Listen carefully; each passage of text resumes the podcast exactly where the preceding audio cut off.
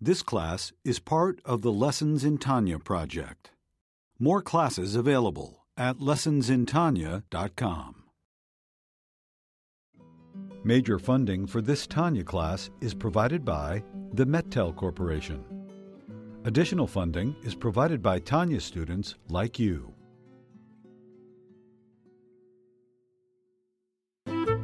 Lessons in Tanya. The Tanya of Rabbi Schneur Zalman of Liadi, taught by Rabbi Ben Zion Krasniansky. Tanya's text elucidated by Rabbi Yosef Weinberg.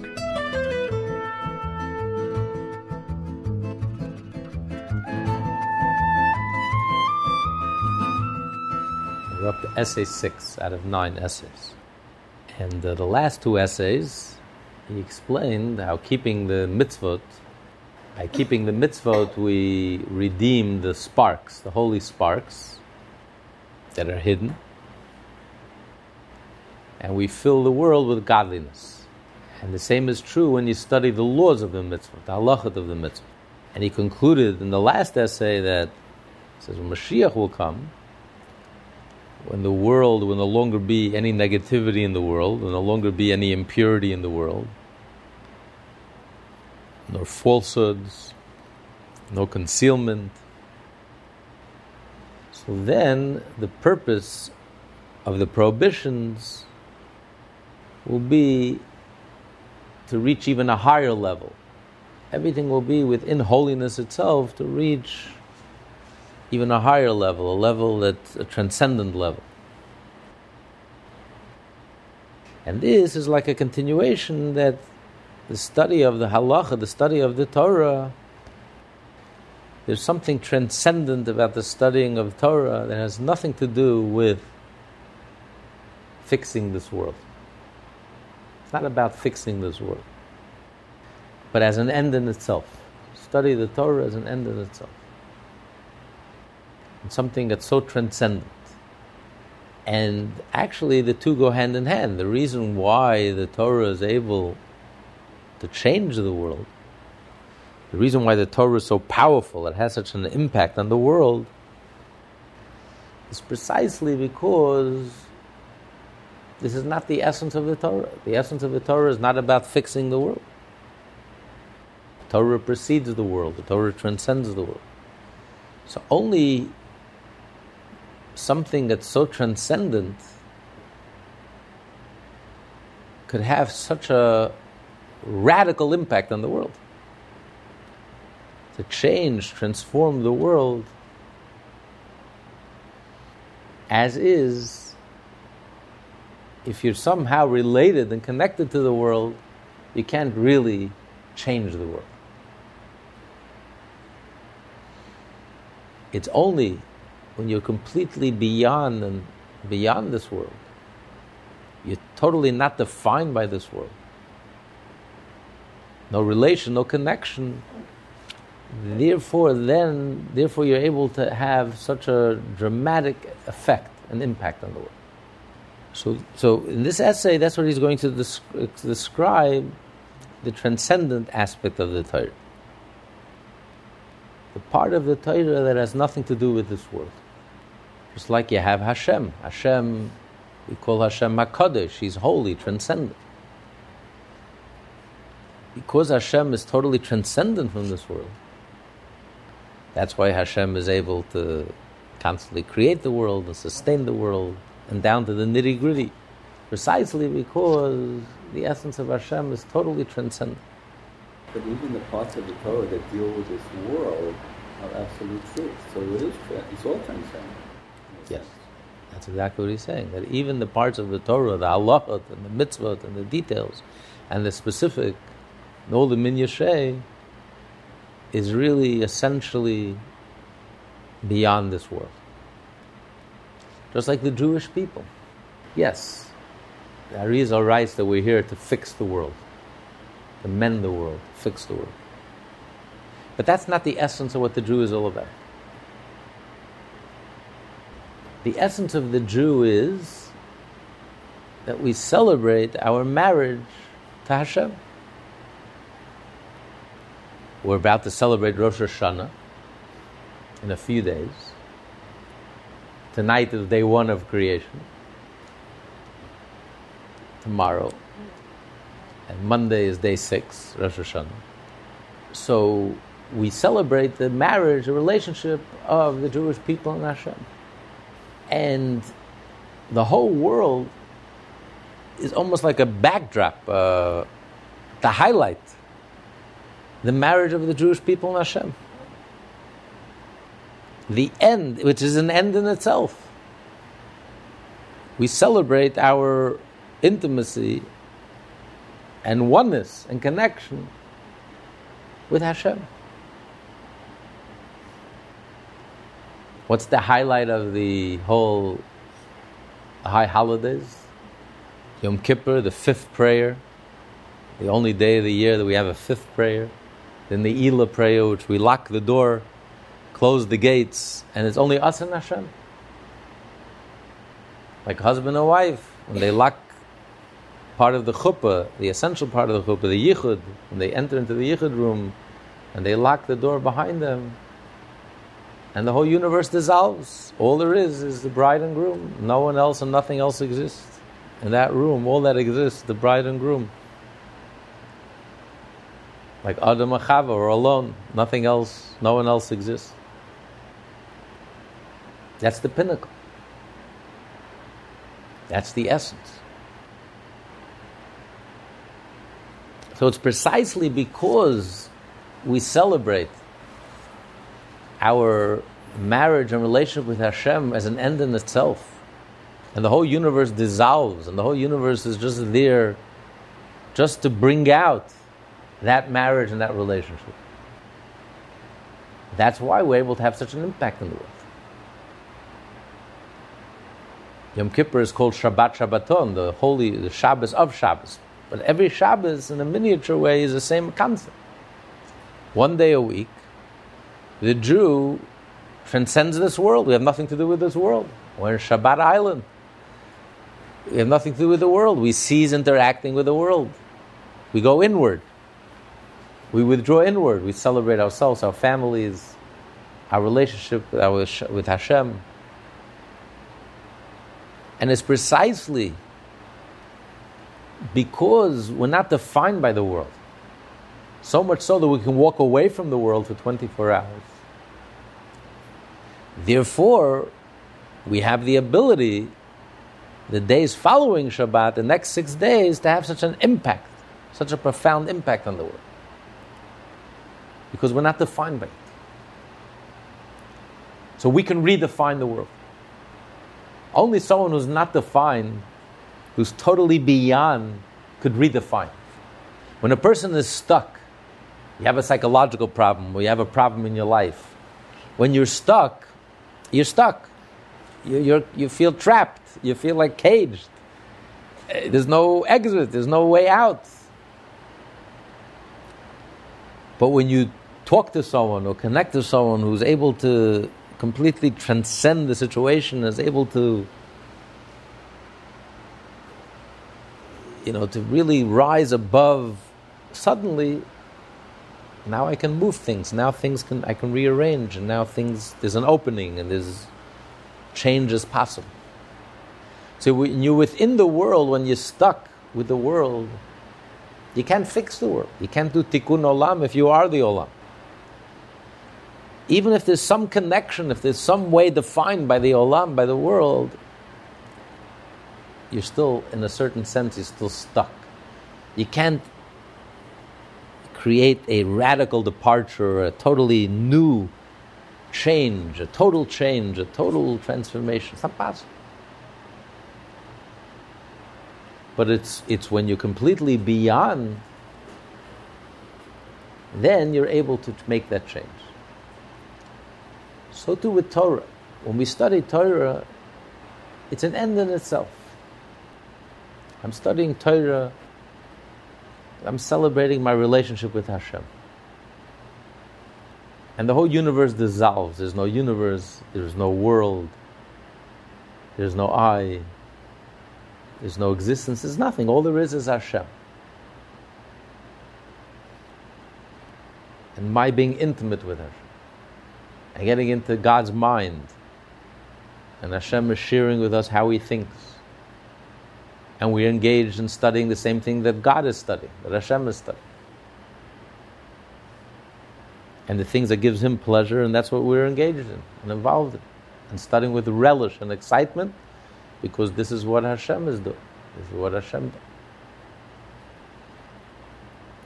So I'm not thinking about myself, I'm not thinking about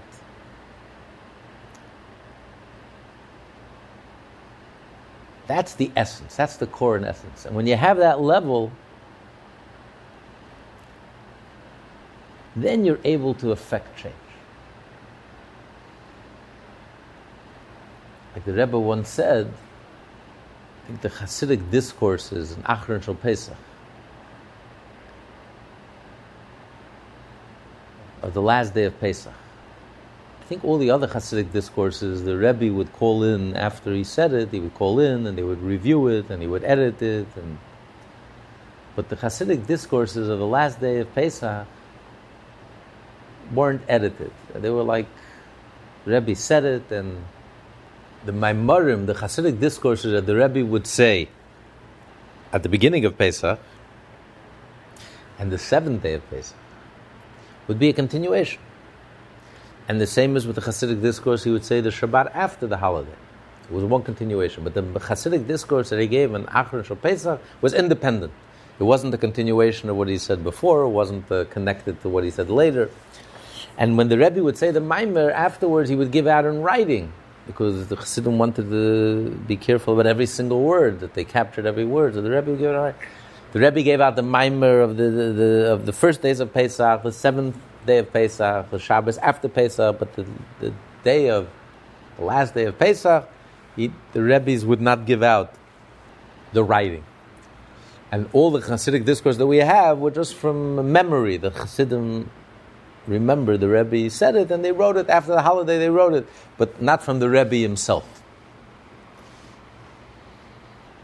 That when we study Hasidus, we always have a goal in mind. I'm studying Hasidus to improve myself. I'm studying Hasidus so I should be able to communicate it to inspire others. I should be able to print it. I should be able to do something with it. There's a mission. There, there's a goal. There, there's a purpose.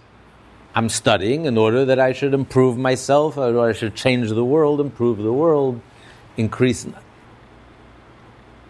But once a year, the day of the last day of Pesach,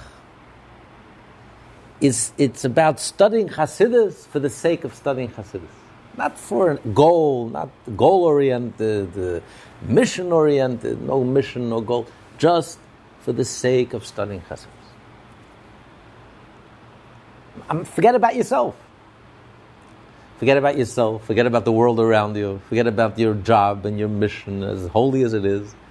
And just study Hasidus for the sake of studying Hashem's wisdom and for connecting with Hashem.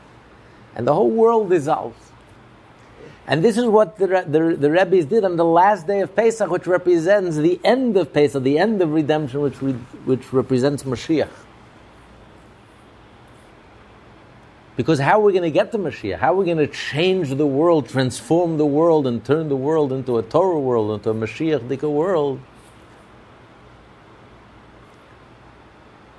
it's when you get the core and the essence. Remember that the essence of Torah is Torah is transcendent. God is beyond this world. His Torah is beyond this world. The Jew is beyond this world. Nothing to do with this world before the world ever existed. It's, it's totally beyond the whole frame of reference of the universe of existence. Just connecting with Hashem. Nothing else matters. Learning the same thing that Hashem is learning, engaging in the same thing that engages Hashem giving Hashem pleasure. It's not about me. And it's precisely when, you, when you're so connected, when you have your eye on the ball, you're connected to the core and the essence, that's when you can have such a profound impact on it. Precisely because you're totally beyond this world. The world has no hold on you. The world can't define you or shape you. Instead, you, we are able to redefine and reshape the world and transform it into a Torah world, into a godly world.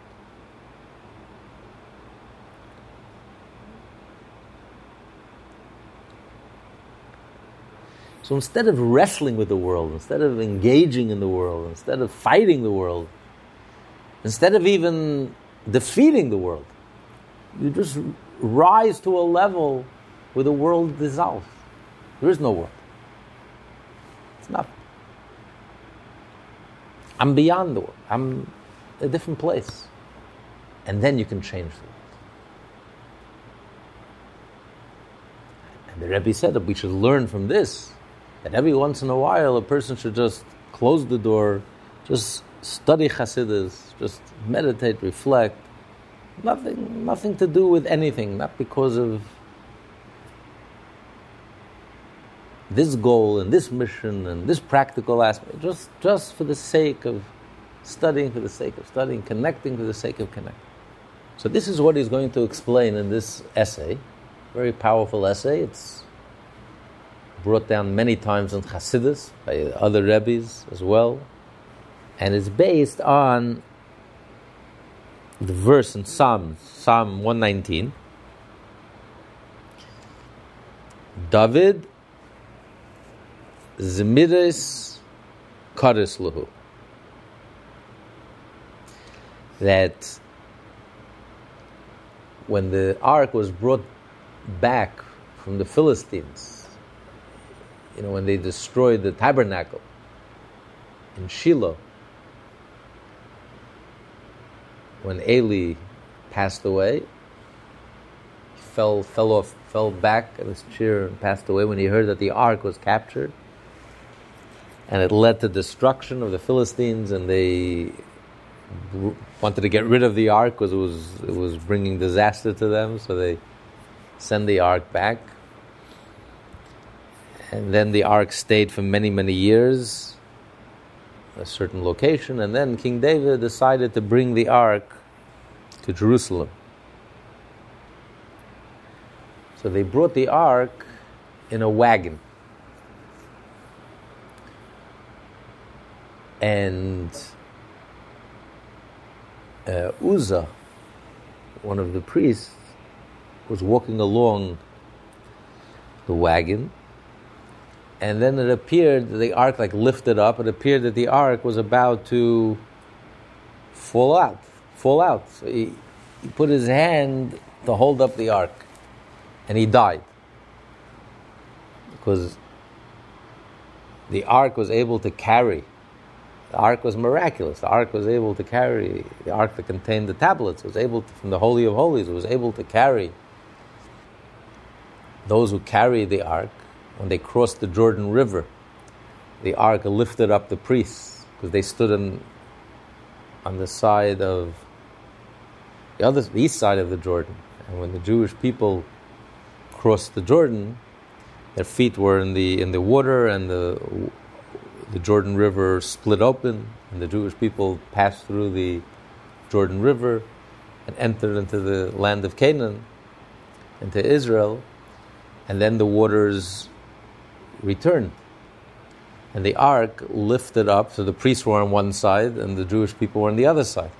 So the ark lifted up the priests who were carrying the ark, and it lifted up the priests and carried them over the water to the other side. So the ark that can carry, take care of others, can carry the priest, doesn't need a priest to put his hand there to hold up the ark. The ark can carry itself. So he died. But it says that the reason why King David was very upset that Uzzah died, he was making this journey, returning the ark back where it belonged, and um, and he felt terrible.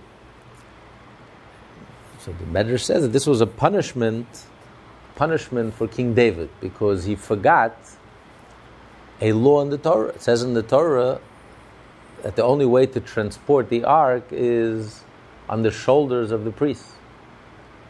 Can't be transported on a wagon, but it has to be transported by the uh, shoulders of the priests. And they actually carried it in a very special way it was two poles on each end, so there were four priests, but the priests were facing each other, face to face, not back, face to back, two in the front, two in the back, but they were all facing inward. And that's how they walk slowly with the ark. So King David was punished. Why was he punished? Why did he forget such a basic elementary law in the Torah? And because he forgot this law and he transported this ark through the wagon, and ultimately it led to the death of Uzzah, was because he called the Torah a song. He referred to the Torah as my song. So God says, You're calling the Torah my song? For that, you will be punished. You're going to forget what every child, every Jewish child in Cheder and Yeshiva learns, knows in the Torah states clearly that uh, the ark has to be carried on the shoulder, not on a wagon. King David forgot this law, and um, and that's why he was that's why he was punished. That Uzzah died on his watch. So the whole thing is very strange. Firstly, why would King David call the Torah a song? Why would he compare it to a song? And why was he punished? Because he called it a song. So he was punished that he forgot this particular law of you're not allowed to carry the ark on a wagon that has to be carried on the shoulder. What's the connection? What's the connection between calling the Torah a song and forgetting this law? So the whole thing is needs explanation. David, you call them songs. Because you refer to the laws of the Torah as songs, David was punished by being made to stumble in a matter that even school children know that the ark is to be carried on the shoulders. In the Zohar we find the expression, the praise of Torah and its song. The Torah is a hymn and a song to Hashem. So the Zohar refers to the Torah as a song. The question is, why could you call the Torah, meaning the laws of the Torah, when you're learning the dry technical laws of the Torah, something is kosher or not kosher, it's not exactly poetry. it's not exactly a song. You're not writing a song to it the tefillin is kosher. I mean, it's not exactly. It's it's it's a lot of technical details and a lot of minushe and a lot of specific laws, nitty gritty laws. Not exactly a song. It's not mysticism. It's not your soul soars in ecstasy. Why would you call the Torah a song? I'm learning laws You know, it's one thing you learn something that's soul stirring, you learn something mystical, you learn something spiritual, touches your soul. So your soul soars. You feel like singing, or, or you feel like crying. But how many people cry by, by the Gemara, by the Talmud? They're learning the Talmud and their, their, their soul starts crying. They're so moved and stirred. And a song, you burst out in singing. I'm learning a dry law, technical law, mechanical law all the details, the 613 mitzvot. Why is that called a song? Continue. Let us understand what is the praise of Hashem when a particular object is forbidden or permitted. So the Rebbe asks, there are many categories in law.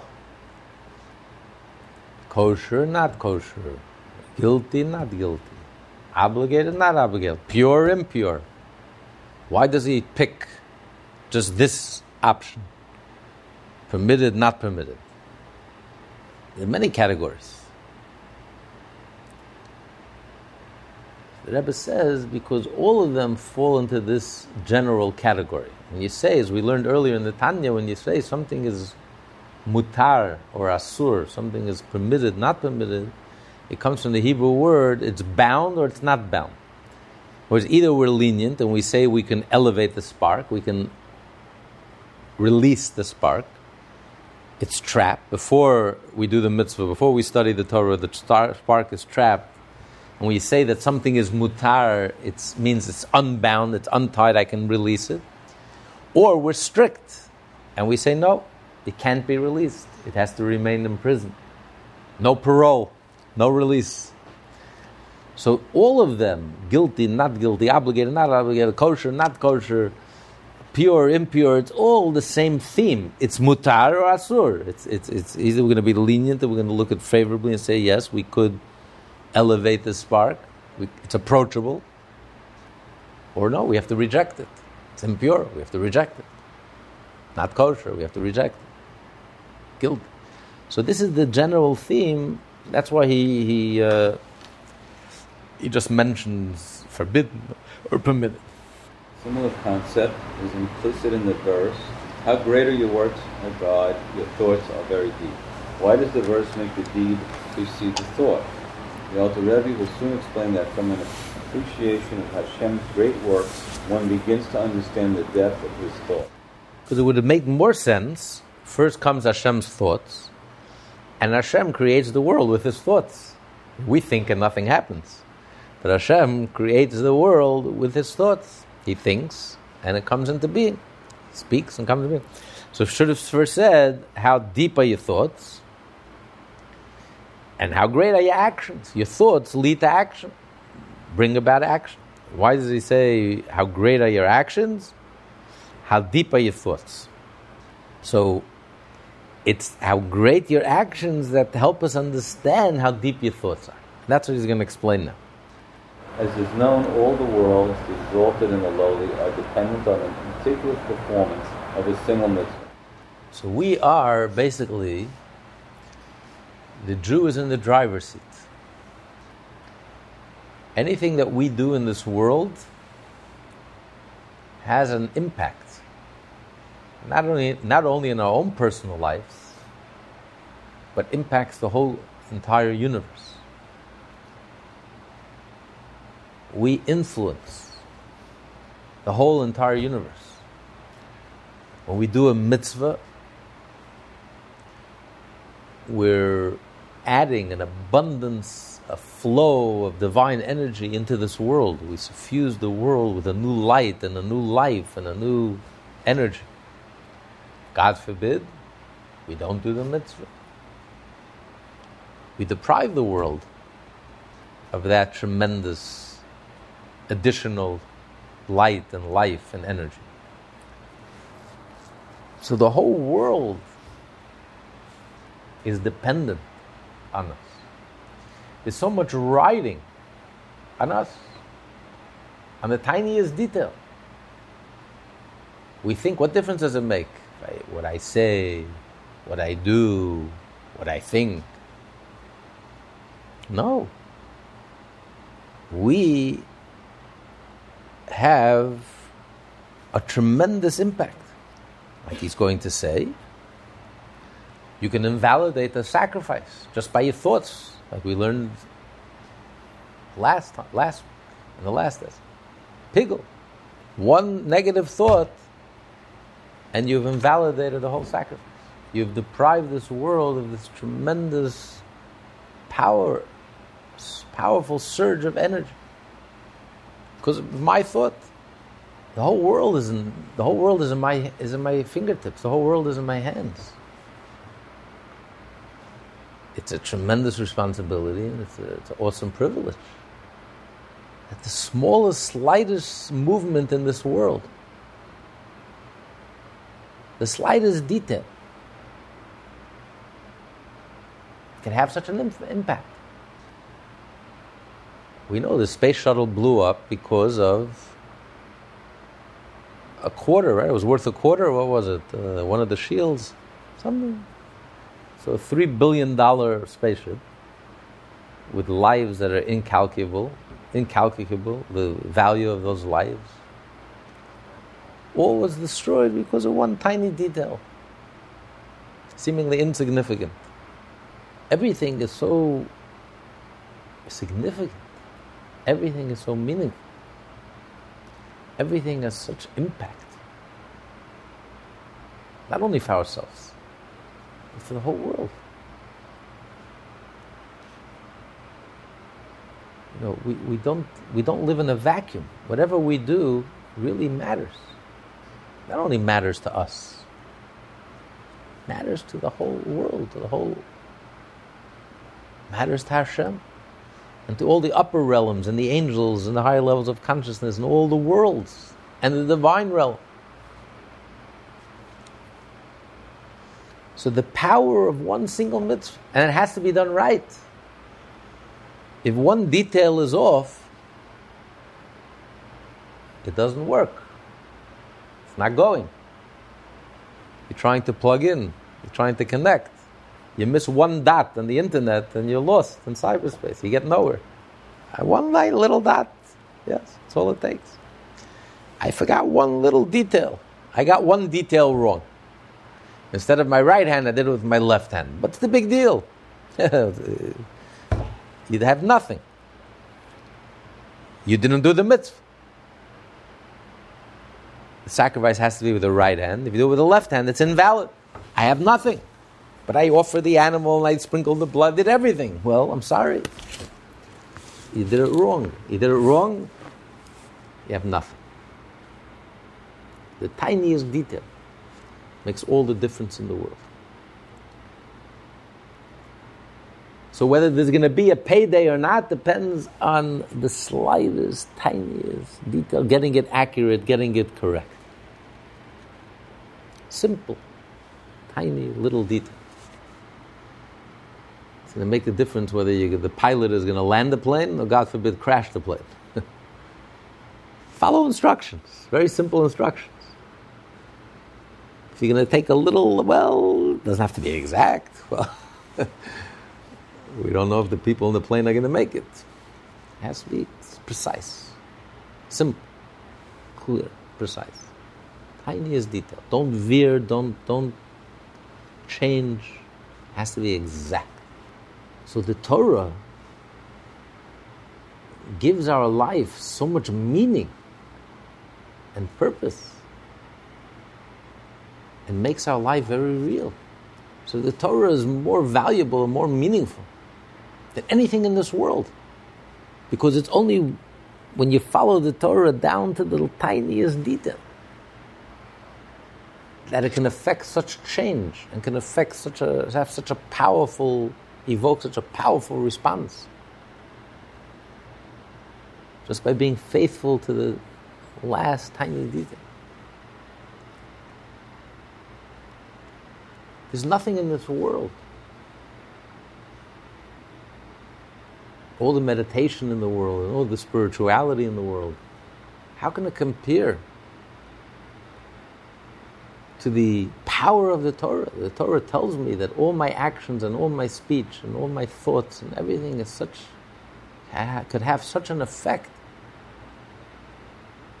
not only on myself, but my family, my community, but the whole entire universe and Hashem Himself. Is anything more powerful than the Torah? What a gift Hashem gave us. The world has nothing on the Torah. What does the world offer you? Whatever the world offers you, a billion dollars, okay, we'll take it. But what Hashem is giving us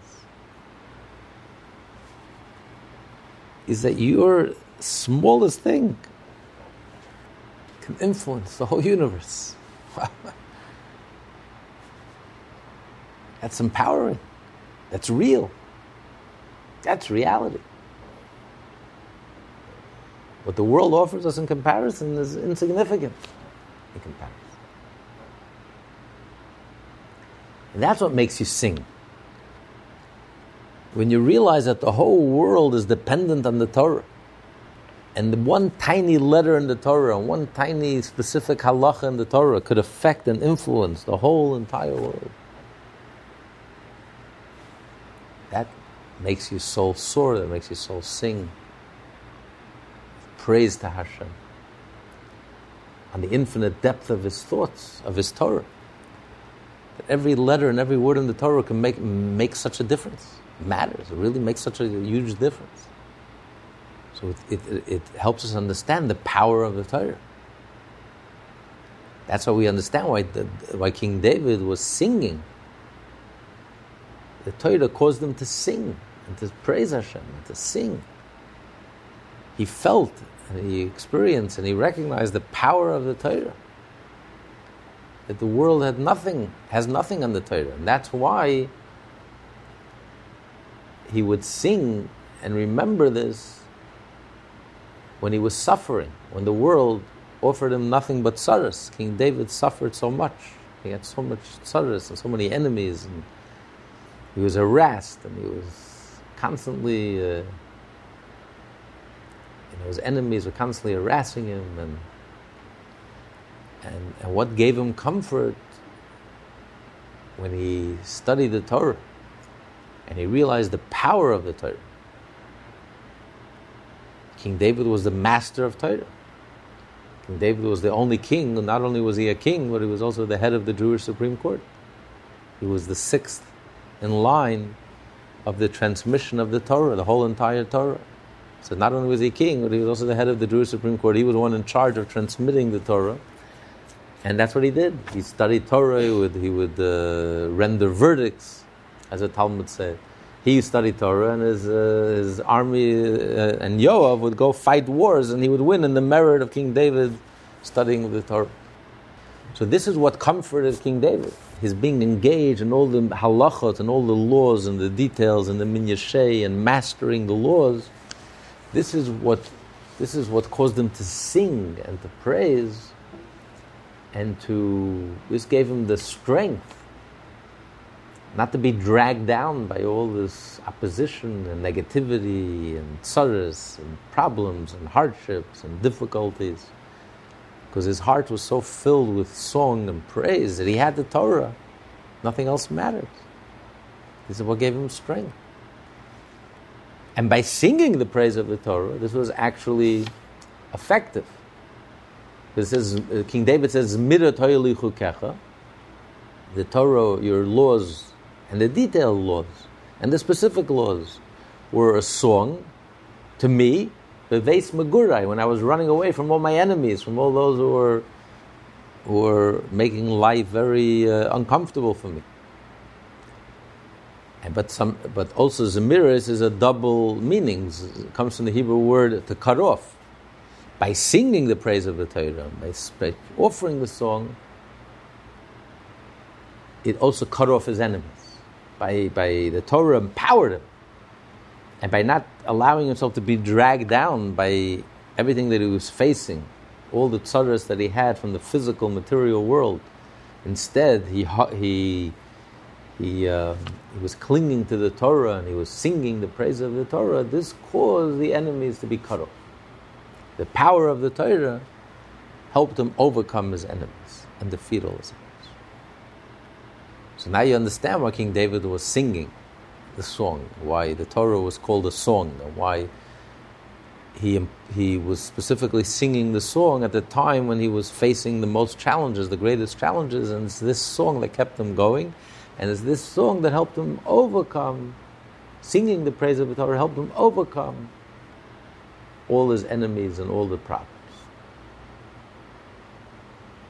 So it sounds like it's a wonderful thing.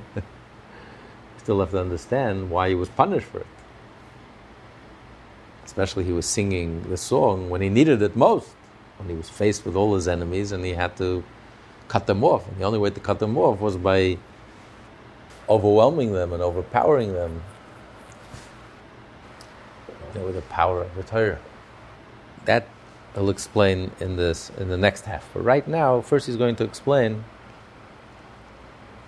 the the why King David was referring to the Torah as a song and and what the meaning of that is.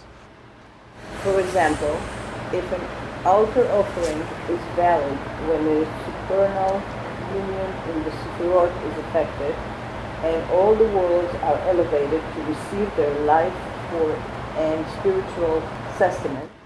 By one single sacrifice, we elevate all the animal kingdom, the source of the animals, which is the angels above, up until its highest source. And they're elevated into a higher elevation, a much deeper union and revelation, a new revelation of godliness. So the worlds are elevated to receive a new flow of energy. In addition to the flow of energy that God, when He created the world and He's constantly creating the world, but to have an additional flow of energy and not just a, a small addition, but a a whole, a whole uh, elevated and much higher level of revelation and union. This comes about through when the Jew does the mitzvah in this world, when we do the mitzvah in this world, that's the effect and impact that we have on the highest realms. However, if the celebrant altered the precise requirement of the law, if, for example, he received the blood of the, of the offering with his left hand, so the person changed something. Instead of receiving the blood with the right hand, he, he received it with the left hand, which invalidates the sacrifice. Or or in invalid vessel, or if there was a separation. So, or there's something, he, there was nothing wrong with him, but there was something wrong with the vessel. Or there's nothing wrong with him, there's nothing wrong with the vessel, but there's a separation. There's not allowed to be any separation. And there are different types of separations. If there's a foreign body between the priest and the vessel, that's a separation. There's a separation between the priest and the floor, the priest had to walk barefoot on the floor. It could be nothing separating him between him and the floor. If there's any separation, he's not standing on the floor of the temple. He's standing on a separation, a piece of carpet or something. That invalidates the sacrifice. Or a separation between him and his clothes. Can't be any separation between him and his clothes. It has to touch his skin. So any of these things, slightest deviation, it invalidates the whole sacrifice, and the effect of the sacrifice is invalidated. That flow, that tremendous flow of energy and the unity and union that would have been affected by the sacrifice is lost. All the elevation of the worlds that would have been accomplished are nullified, as is the life force and sustenance that they would have received from the source of life, the Sof, blessed be so too, through the use of valid tefillin, there is revealed the supernal intellect of Zeir Anpin, Za and Malkut, of Atzilut, the source of the life for all the world. So all the worlds were created with God's emotional attributes. As God created the world with the six days of creation, as the Zohar says, this refers to the emotional attributes because God's love God loves, and therefore the world, he needs a world in order to be able to express his love. He wants to give. So there has to be a receiver. He wants to bestow this world with his goodness and kindness. So there has to be a world. So the world really begins with the emotions. You know, the intellectual is, is remote, is removed. You can, intellectual entertains himself. He doesn't need anyone. But you can't have love unless there's an object you love someone or something outside of yourself. So the world comes into being, the world begins with God's emotions. Because God wants to bestow kindness and love, so therefore He created the world in order He can bestow kindness. The God's mind, however, transcends the world. This is like the Torah. God thinks for Himself, and God is sitting alone and thinking and contemplating, and and the, and nothing else exists. God is entertaining Himself. So the world is created with the God's emotional attributes. But the emotions also have the intellect that sustains the emotions. The, emo- the intellect guides the emotions. And based on the intellect, so too go the emotions.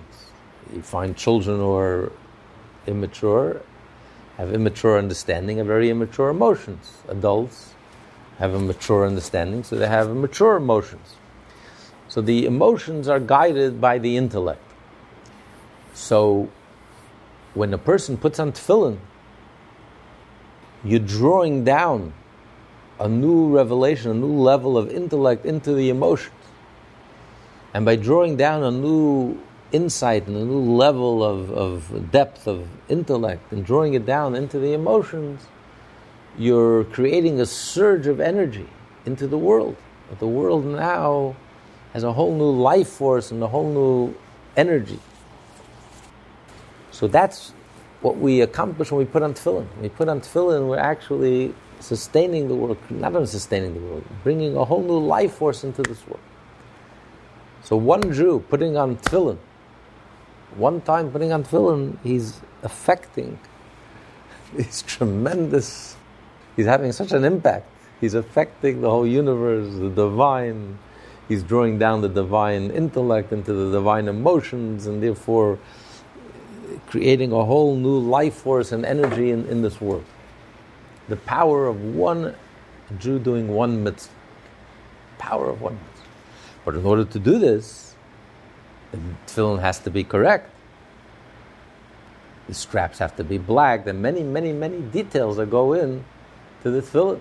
And if you deviate by one iota, yeah, you don't have the mitzvah. And if you don't have the mitzvah, you're putting on boxes, but it does nothing. You haven't done anything. So by doing it correctly, I'm affecting these powerful changes, these powerful influences.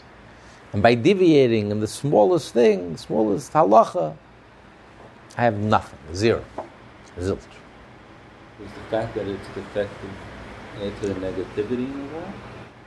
Well, we're going to learn about the, the prohibitions in a moment, same as with the prohibitions. Yet through the omission of the required detail, the time validated and the intellect departs. The same applies to the detailed requirements of the prohibitory commandments.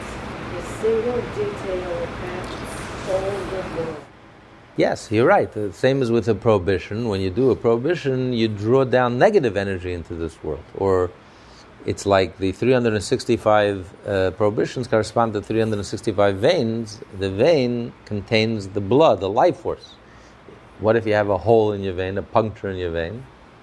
The life force, your life force just flows out. Your life just flows away from, flows out.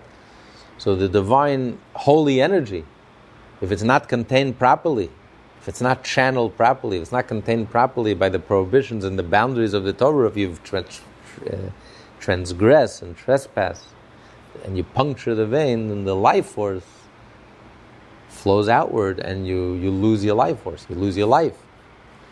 And the same is with all the worlds. When we follow the 365 prohibitions, and we make sure that the divine energy flows in the right place. And if not, God forbid, the divine energy dissipates and um, and it actually empowers negative forces. So it all depends on the tiniest detail. When is it considered a prohibition? If you do one thing and you do it wrong, then you violated the prohibition, down to the tiniest detail. So he says, so he's going to say, when you realize the power of a mitzvah, how the Torah empowers us, you know, conventional wisdom is that we're insignificant and nothing matters and we don't matter. Surely, whatever we do doesn't matter, whatever we say doesn't matter, whatever we think doesn't matter. Live for the moment, have fun, whatever makes you happy, whatever makes you feel good. There's no objective truth, there is no truth, nothing matters. And the Torah tells us the exact opposite. We matter. Everything we do, say, or think matters. The tiniest detail. The whole world, the whole universe is hanging with bated breath and is dependent on our slightest action. This is so empowering. This makes our lives so meaningful and real. So, in comparison, what does the world have to offer? What's the world offering me? Money, power, fame, indulgence, momentary pleasure. It's meaningless It passes. It's gone. But here, the Torah is offering me a moment of eternity. I am going to change the world forever. When I do a mitzvah, that mitzvah is forever, and the effect of the mitzvah is forever, and the impact of the mitzvah is forever. You put on tefillin, that effect and that impact is forever. You lit a Shabbat candle, any mitzvah that you do, that mitzvah is forever and is eternal and it affects the world forever and ever. That's so empowering. So if I have a choice, what the world offers me, what the Torah is offering I'll take the Torah any day. The Torah this causes me to sing with joy. What a life. Every moment is meaningful. Everything I do, say, or think is meaningful. Has such an impact. How could you compare to a meaningless life? Live for the moment or a life that's so real and meaningful and purposeful. And every moment is an opportunity to become an eternal moment. How could you compare the two? So when King David was having tzaddis and he was being pursued and harassed, and all the problems that he had, all he did was he immersed himself in the code of Jewish law, in the halacha, in the laws, in the 613 mitzvot, and, and re- realizing or recognizing what the Torah is telling me is your, your life is so valuable, your life is so meaningful, you're, you're, you're like at the center of the whole universe, you're in the driver's seat. So, what, what's, so whatever, whatever I'm going through is insignificant in comparison to what I have. So empowering so inspiring, so uplifting, it caused King David to sing with joy. And this cut off his enemies because they had no power over them. They couldn't get him down. They couldn't drag him down. They couldn't depress him. They couldn't. On the contrary, he he got strength. The Torah fortified him. The Torah strengthened him. The Torah gave him energy and strength, and therefore he was able to overcome all of his enemies. It's a powerful way to live. It's what kept the Jewish people going. The people of the book. How do we survive all the pogroms and all the persecutions and the tsaras and living in a harsh, hostile world? Didn't appreciate the Jew and was our enemy, arch enemy. And 99.9% of the world attacked us uh, and opposed us actively opposed us and hated us for a hundred different reasons. What gave us the strength? We always clung to the book, to the Torah. The details, the 613 mitzvot, and all the halachot, and studying it, and mastering it, and relishing it, and realizing that every detail is so meaningful and significant. The whole world depends on it. So to the Jew, I'm on top of the world. The Jew felt he was on top of the world. The world had no effect on him. I'm in the driver's seat. They think they are the world and they are attacking me.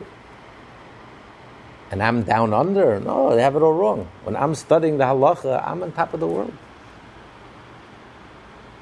I'm in the driver's they can't touch.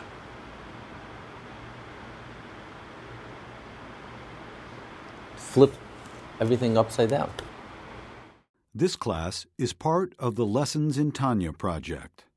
More classes available at lessonsintanya.com.